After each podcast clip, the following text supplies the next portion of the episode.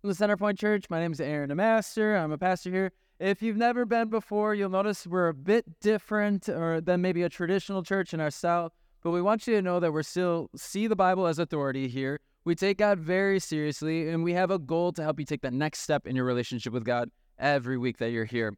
This week, what we're doing is, as JC said, we're kicking off a new series called Rooted in Faith. And I'm going to cut right to the chase right away. What we're doing over these next two months in this series is encouraging you to embrace Christianity and let the roots of its practices sink down deep into your life. Not have it be something that comes and goes or is just this stage in your life, not something you just do on Sundays, not something you just try for a while, but this series meant is meant to take you to be rooted in a life change and decision that sticks and hopefully impacts your life positively forever. Has anyone ever like made the head choice to make a life change or a decision for something and then it just drifts off, off, off anywhere but your actions, pretty much, right? Uh, did anyone maybe make a decision like that last weekend for New Year's resolution and had that drifting off, off, off already happen? I hope not, but for so many of us, we have the right intentions to try and change things, but just flop, right? Like my classic annual New Year's resolutions, and I'm calling them classic and annual because every year they're the same thing because they've yet to be resolved each year. Uh, but they were part of this year's New Year's resolutions, and they're still not going so hot re- already. Uh, but it usually involves like eating less junk, like less junk. Get it so hard. This is my pantry. I know it's messy, but when my pantry's got so many snacks, it's hard. Or spending less. But but the weather, it's so cold lately, not snowy. It's not fun to do anything outside. So all I want to do is browse Amazon, and there's always a sale, it seems. Or drinking more water. This is my desk, and literally I have like this giant jug that has pretty much sat there for three years, used like three times. Uh, so and it just sits there. I don't use it. Or journal more. And I think I think about doing journaling like late at night. I'll be like, oh, I should journal. I, that was one of my goals. I should journal. And they'll be like, nah, I'm just gonna keep scrolling. Nah, nah. Or or work out more. Like, but it just gets dark so early z- these days, and my kids go to bed at seven, and I sit on the couch to rest for a second, and then all of a sudden I don't get up from resting. Right? Can you relate? It's easy to have all the right intentions and even try doing them, but then fail so quickly and think, nah, it's not for me this isn't for me and just just decide that it's not part of your life or shouldn't be part of your routine then again can you relate? I hope not yet with specifically this year's new year's resolutions but but it's not just with resolutions we do this with. We also do this with christian practices. In this series we're going to be addressing the things that a christian trains and changes towards not just tries to do but but the practices that are of the identity of a follower of Jesus. What we're talking about is, is engaging with the Bible, praying, worshiping, raising your family in faith, serving, being a part of a church community, and sharing your faith. Is anyone good at all of these things? Anyone not good at some of these things, right? Like all of us? Anyone bad at all of these, right? Like, uh, I, I might be the first pastor that you are hearing explicitly say, I honestly don't enjoy reading the Bible sometimes. I forget to pray once in a while. Like I I want to worship God like as first and foremost, but sometimes my desires and wants get put before him. I, I, I don't want to put the work in sometimes to explain faith things to my family or my kids and, and encourage them to follow God because it seems like twisting their arms sometimes to get them here. I don't want to serve sometimes because I got enough of my own stuff to do at home, right? Honestly, sometimes I'd rather do faith stuff alone than be a part of a church community, like watching a YouTube video, listening to my music, and watching what I want to watch without anybody's opinion spouting off in my mind. That'd be amazing. Sometimes. And there are absolutely times I don't want to share my faith with others. It's awkward, it feels like. If you're a Christian person in the room, or even someone looking to God, we see that in Scripture. God wants us to train in these things towards these ideals, not just try them and when we fail, decide, yeah, it's just not for me. They're not something we are to just see if they fit into our life and then maybe have them be a part of your life. All these things need to be in your life to root you as a Christian. You might be thinking, I thought being a Christian is like just this free gift of believing in Jesus. Now you're saying I got to do some stuff like this list, I got to do this stuff. And you're absolutely right. Like a Christian is someone who has accepted the free gift of salvation from Jesus, accepting and believing that the sacrifice of his life for our wrongs is needed. It's something you can never earn by your own actions or checking off the boxes of doing these exactly as you should. But but that belief in Jesus that you started with is being one who believes that Jesus' forgiveness is needed in your life, which means you also believe Jesus' ideals for life. So, a Christian is also someone who believes they should be living out his practices and looking to his source of truth, the way he did to get closer to God when he was here. So, whether we are mentally trying to do that list in our life, they are all something we, a person who is aligned with God, need to be training towards because we believe it's ideals of it's the ideals of God and we see Jesus prioritize them and told us to do them. Although we will never be perfect at these today and some somehow one day at the end of our time like in eternity with God, we will be living them completely and the ideal that God wants. But today, that's probably not going to happen. But what we can do is we can start to experience some of that holiness that God wants to get us to at the end of our time today. And when we start to see these as ideals for our life today, we can ex- start experiencing what God wants for our lives now and doing some of these practices today. They are going to help us get closer to the ideals of God and how we should live.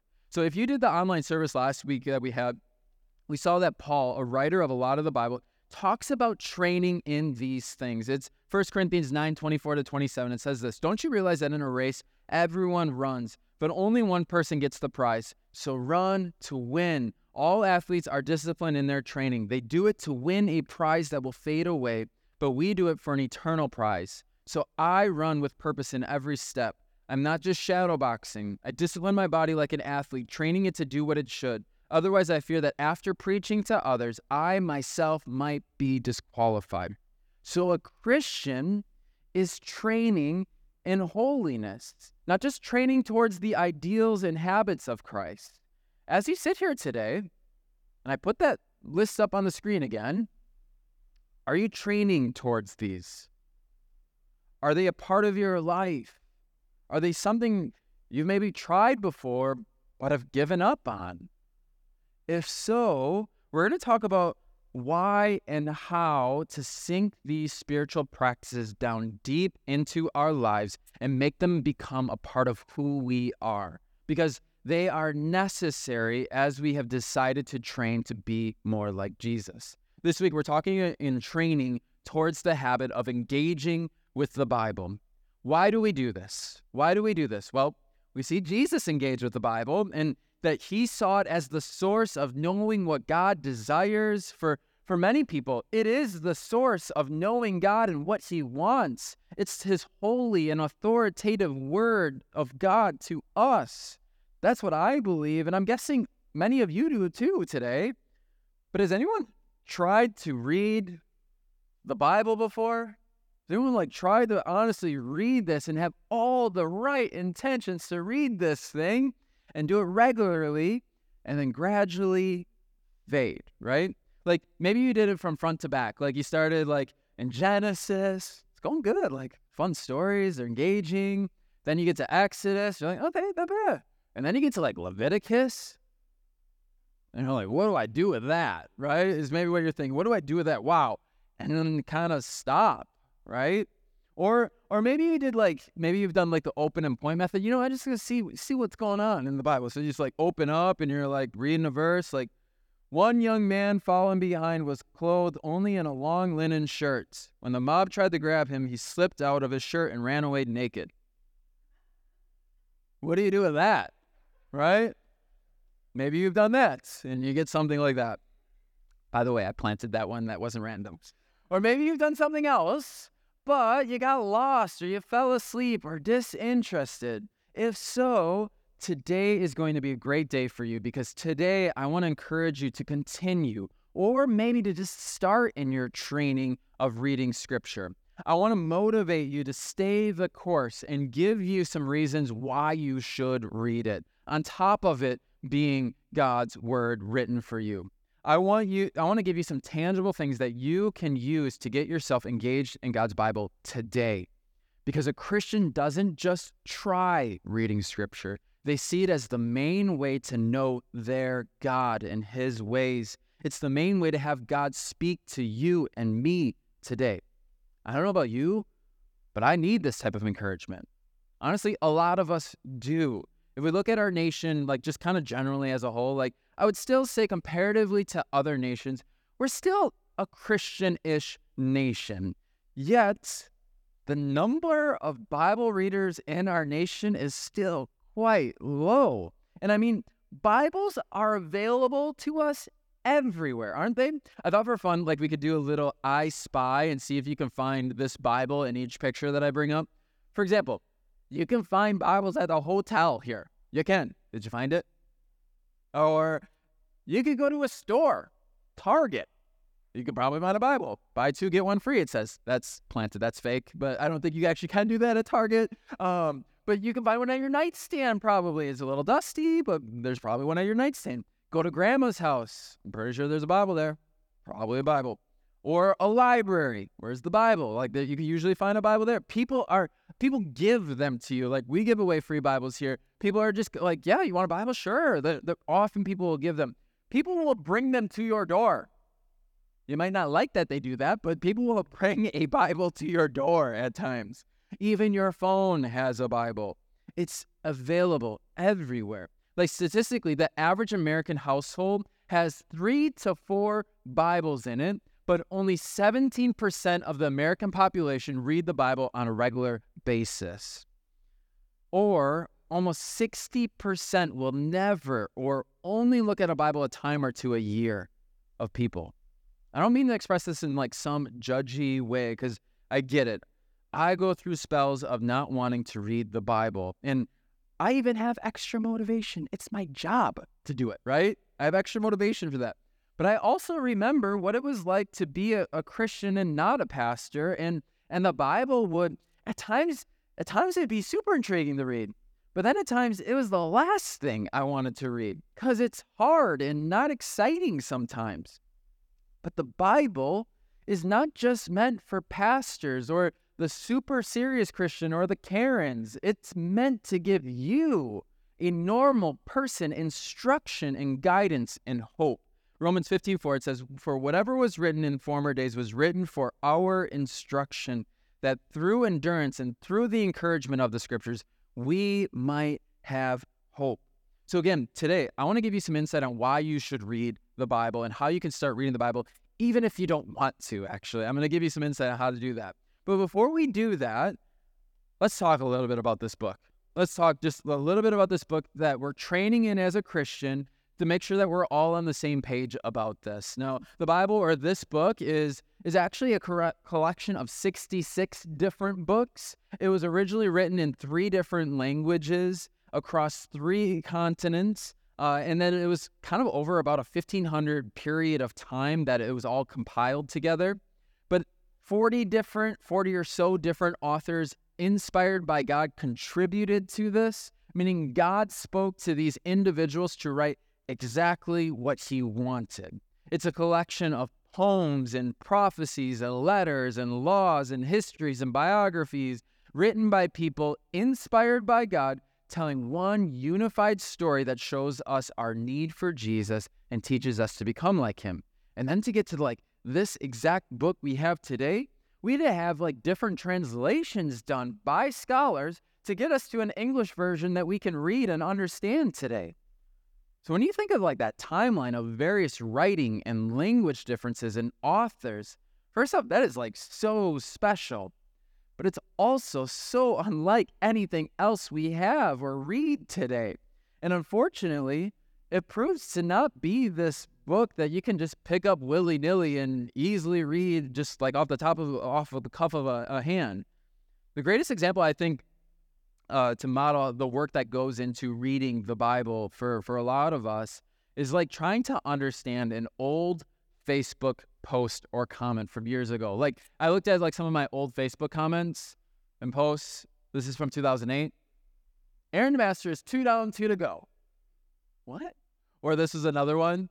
Aaron Master, I love just who you are. Ain't gonna try to change you. You're a shooting star. That's why you're my favorite. First off, this is embarrassing. Like, who posts stuff like that? Secondly, what does that even mean? What do those even mean, right? Well, context matters, and I wasn't giving it in that post that I did, but that first one was when I was in college. I had two tests down, two to go for the semester finals. The second one was a song lyric. So, okay, like now as I, I give you that context, it maybe makes a little bit more sense.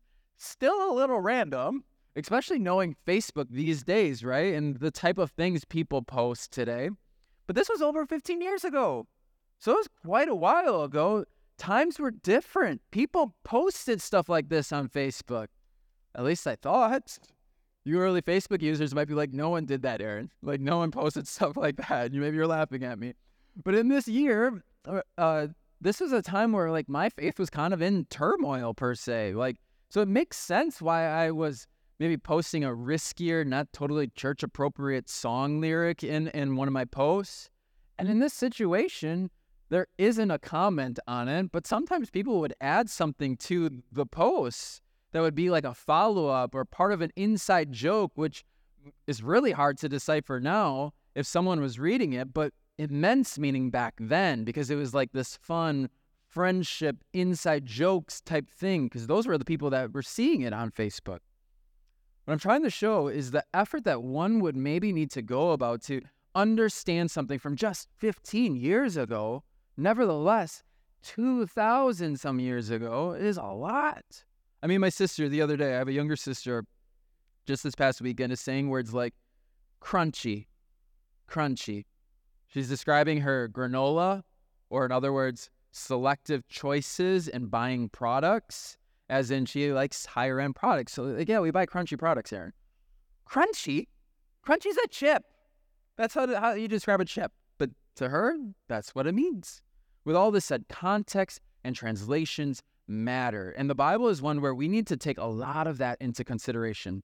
To go just two minutes deeper into this for my Bible nerds in the room right now, there are two words that are brought up in seminary often that are valuable for you to know that will help you read tougher scripture moving forward and, and or when it comes to situations kind of like the Facebook one I described. The words are hermeneutics and exegesis. Hermeneutics is defined as this it's the branch of knowledge that deals with interpretation, especially of the Bible or literary texts. Tobin Perry is a guy that wrote for um, a Logos blog. He states this really well. He says, But even when we're speaking the same language, we can misunderstand what someone means because their context is different from ours. That's what hermeneutics does. It helps us understand what the original speaker or writer means by what they say. Biblical hermeneutics is the method of interpreting scripture so we can bridge the gaps between modern day readers of the Bible, its original audiences, and God as its ultimate author. Hermeneutics is foundational to theological study, whether or not they know it. Every biblical reader interprets the Bible through their own hermeneutic. Developing a clearly communicated biblical hermeneutic helps Bible students to understand the biases they bring to interpreting.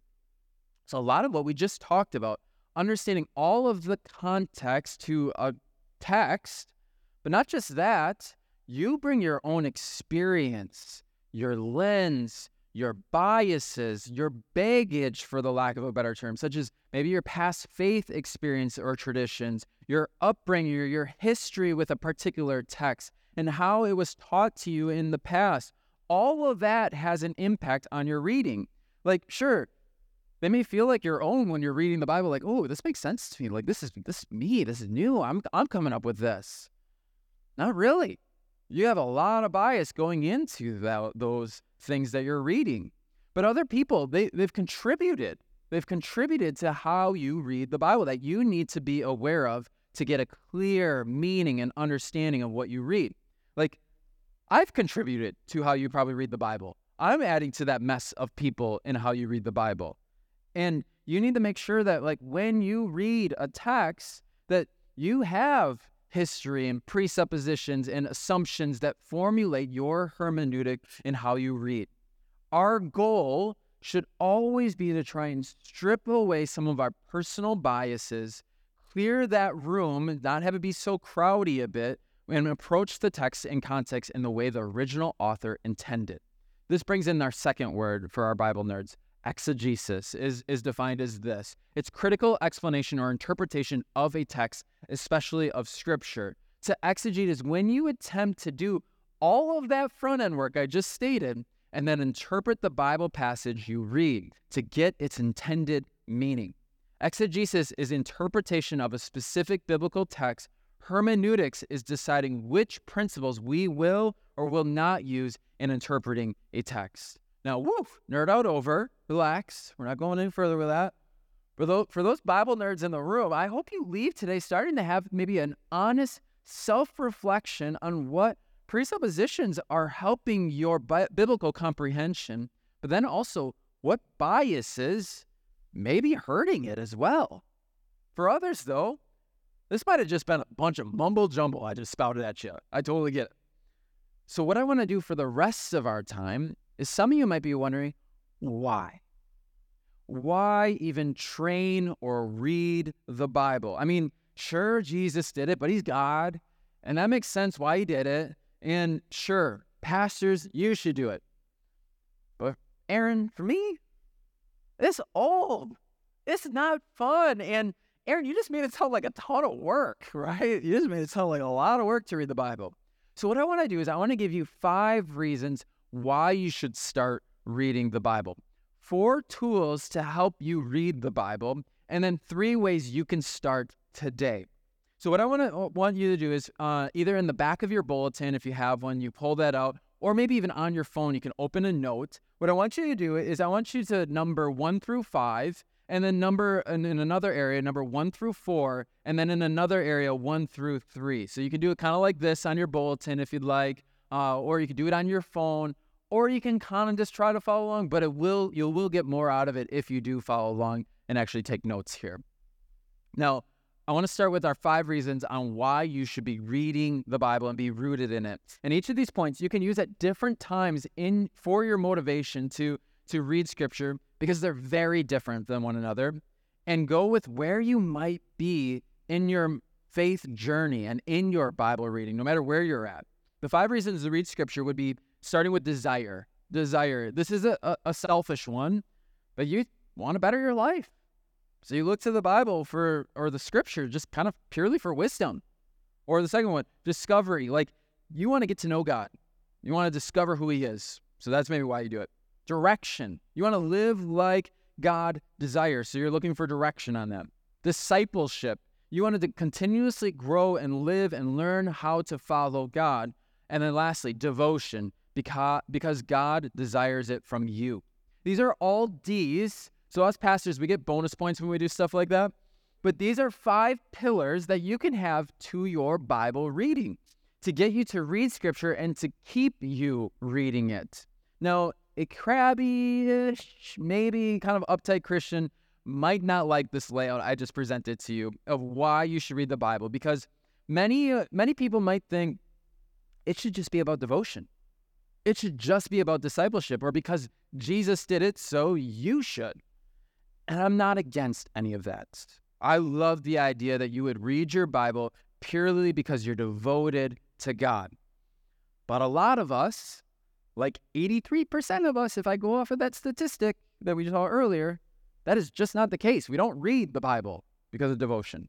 And sometimes our humanness and our reservations, maybe to read the Bible, they need a kickstart. And you may need to pursue it out of desire first to just get you into it or to start back into it.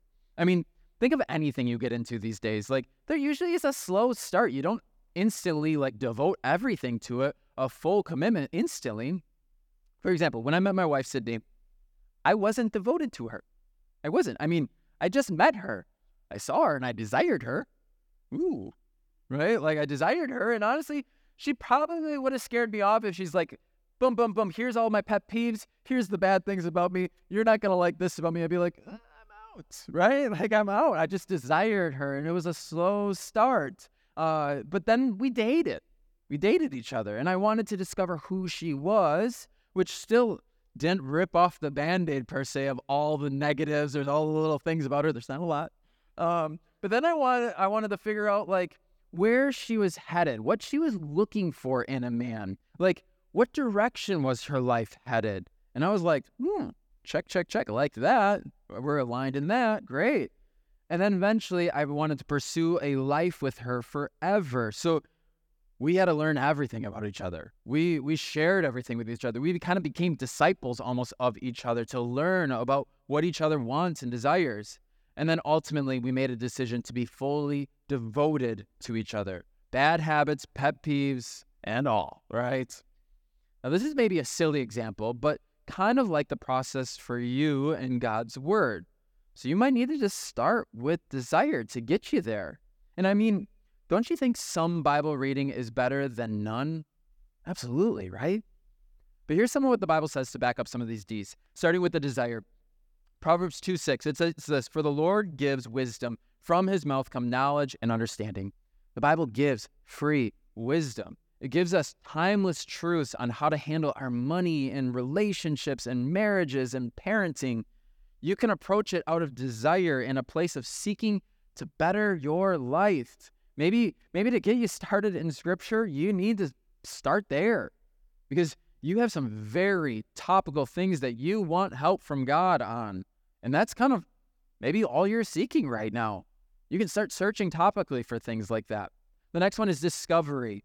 The entire book of the Bible is about God. So if we are in pursuit to discover him, we can simply read and and can look to stories of his character or ways or his design of things and we can read stories of how God spoke to people and and worked with them and and wants to work with us.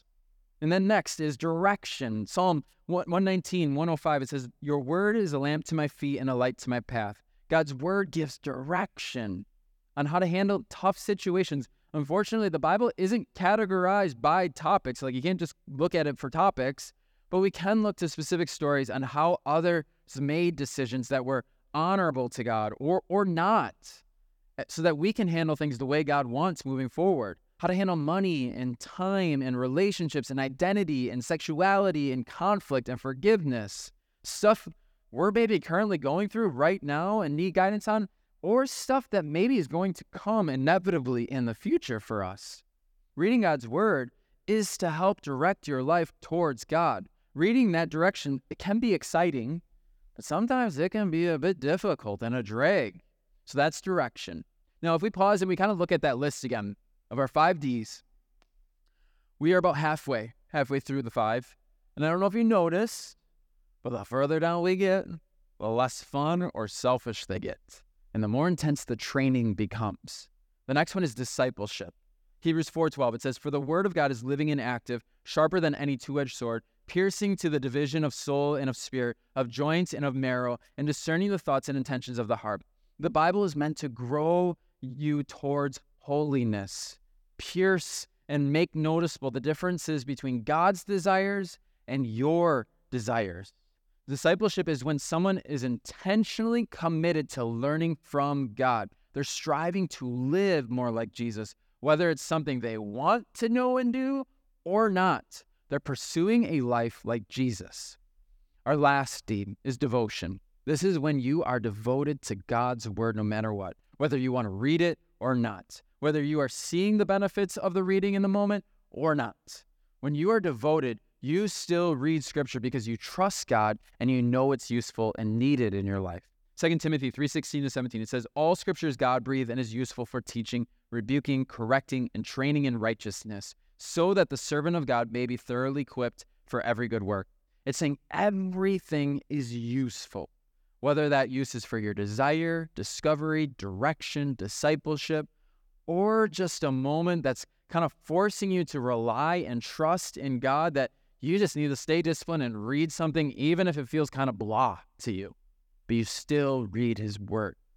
This D, the, the devotion, is why you should ultimately read scripture.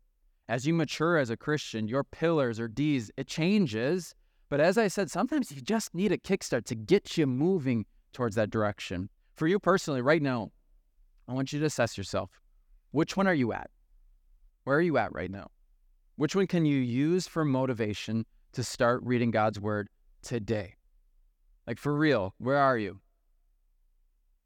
Now that you have a reason, I want you to just kind of put like a little check mark next to whatever one of those five it is, because we're going to re- go back to that. We're going to talk a little bit about how we can help you start in that area later on in a second here. But now that we have our reason, I want to give you four tools on how you can do your scriptural reading well. Now, the four tools is is have a Bible and a translation, pray beforehand, pause and study, have accountability and a plan. Now, so for that first one, picking a Bible translation. Have you ever felt the struggle of like language barriers or language translation struggles? Uh, I speak Spanish, like I that's what I studied in college in addition to education, and uh, language translation is incredibly hard. It is incredibly hard. Things like like this happen when you try to translate. Check it out. Ah, yes, human beef, a culinary classic. Funniest translation fails. Drive carefully. 90% of all people are caused by accident. Very suspicious supermarket. Do not touch bread with hands. Please use tongue. People are eating children in this area. Please leash your dog and clean up after them. Thank you. Deformed man passage. Oh, God. The wild monkeys are haunted. Please keep away. You and your. You and your family. Yep. Stir fried Wikipedia. Yet another culinary classic. Again, no judgment because it is so hard. Translation is so hard. But the Bible was translated, and there are some different translations we can use today to better understand and just the subtle changes of language in our own English language today. But how this worked is there was kind of hundreds of scholars who who went to the original languages of the Bible and picked words and statements in English today that best translate it. So you and I as well, we don't need to know Greek or Hebrew. But then as you maybe like look at a, a list, there's hundreds of translations. How do you pick one?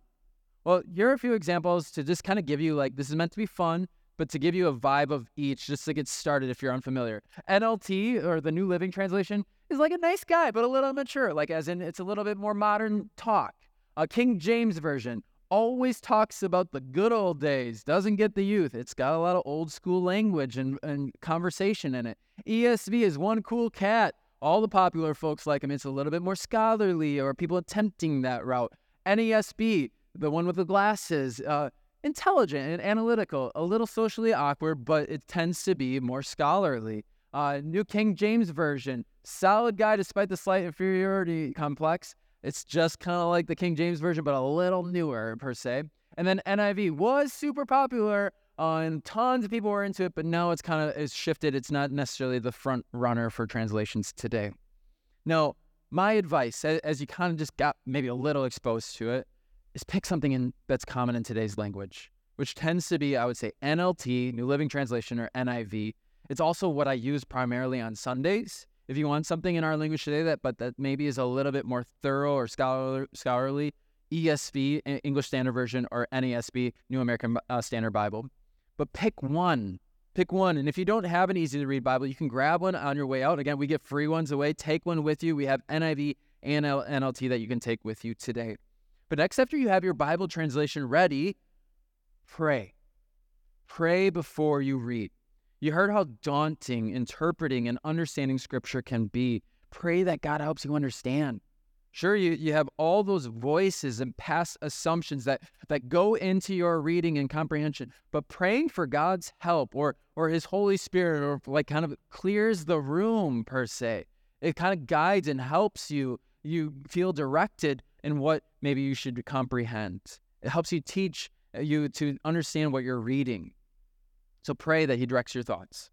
The next thing you can do is pause and study. When things are confusing or hard, don't just skip over it completely. Take a moment to read the verse or passage before or after. You can also you can buy a study Bible. Uh, you can get it in the translation that you have or use. But like basically, it's just the Bible, and then in the bottom it has little footnotes that add to the verses that you read so you can get kind of some context a little bit or understanding. So if you are struggling understanding a certain thing, that is an immense help that anyone can buy on Amazon or wherever. But maybe you need to start with that.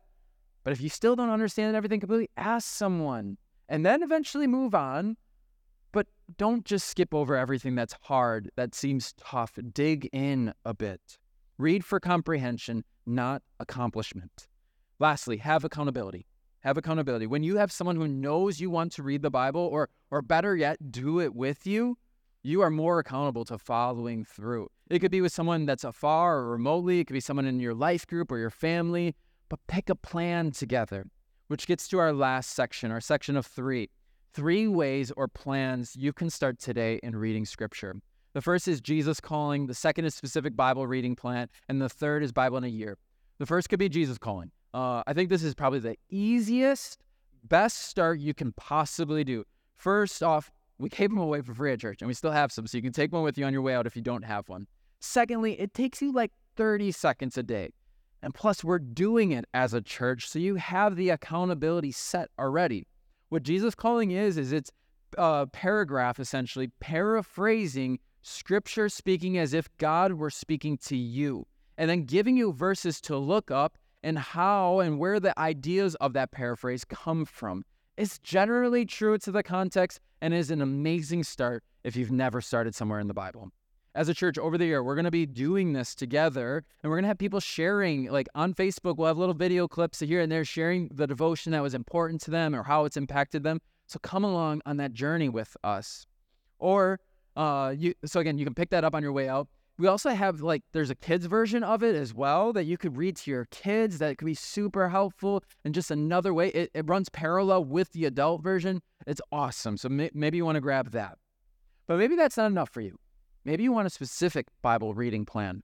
There's so many out there these days. And what I would encourage you to do is to download the Bible app on your phone and start looking for the free ones in that app that are so accessible to you. Simply download it, go to your app, and then you can search for things that in the plans in the discover category. You can look for things such as like relationships or parenting or or finance or whatever it is that like is of your interest and you can search for it, find a plan and then it gives you some of the text that goes with that. And you can do that for free today afterwards. But this is essentially or especially helpful if you are in that desire or discover D category do that today. You can look up plans for certain areas of your life, or you can look up certain plans for certain Bible books that are out there. Uh, we did something that, that's not in the Bible app, but it's available to you today on YouTube. Uh, we did a, a, study of James. There's five chapters of it, and it's on YouTube, and it takes you through the five chapters each day. I literally talk you through it all, and maybe maybe you want to try that. It walks you through how you would do a devotional. And then finally, maybe you want to do the entire Bible. Like all this maybe this seems a bit too easy for you. Maybe you want to do a Bible in the year plan.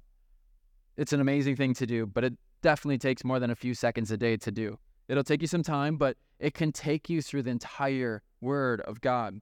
Two things I really like about this is I attempt to listen to it uh, every day so you can listen to it on that Bible app. There's the audio version. You can listen to it while you're driving, wherever you're going. Secondly, you can read it at different paces. I, have done like the New Testament or uh, attempted to do that in like 90 days or 30 days. You can do different things at, at different paces to kind of compile it all in a one essence so it makes more sense for you. Whatever it is, or wherever you are at in the D's that we mentioned, there is a plan for you that you can start on.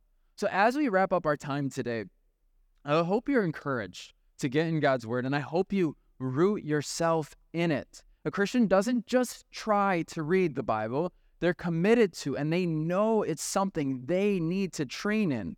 So if that's you, let's start in it. So for you, I, I want to ask you again, I want you to leave with this thought like, what D are you right now?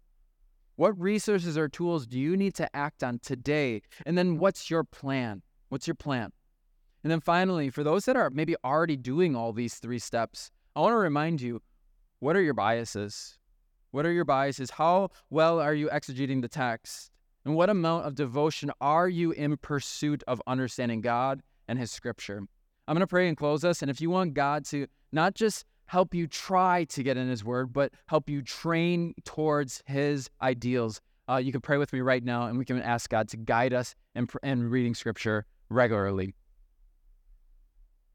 Dear Heavenly Father, thank you for today. Thank you for just giving us uh, your word. God, no matter where we're at, we know your word offers something to us. So God, I just pray that as we as we look to you, that we can we can commit to training in your scripture so that we can understand who you are and then we can understand your ideals for life. God, I just pray that you make your word available to us, make it understandable to us, and help us to just do it regularly. In Jesus' name we pray. Amen.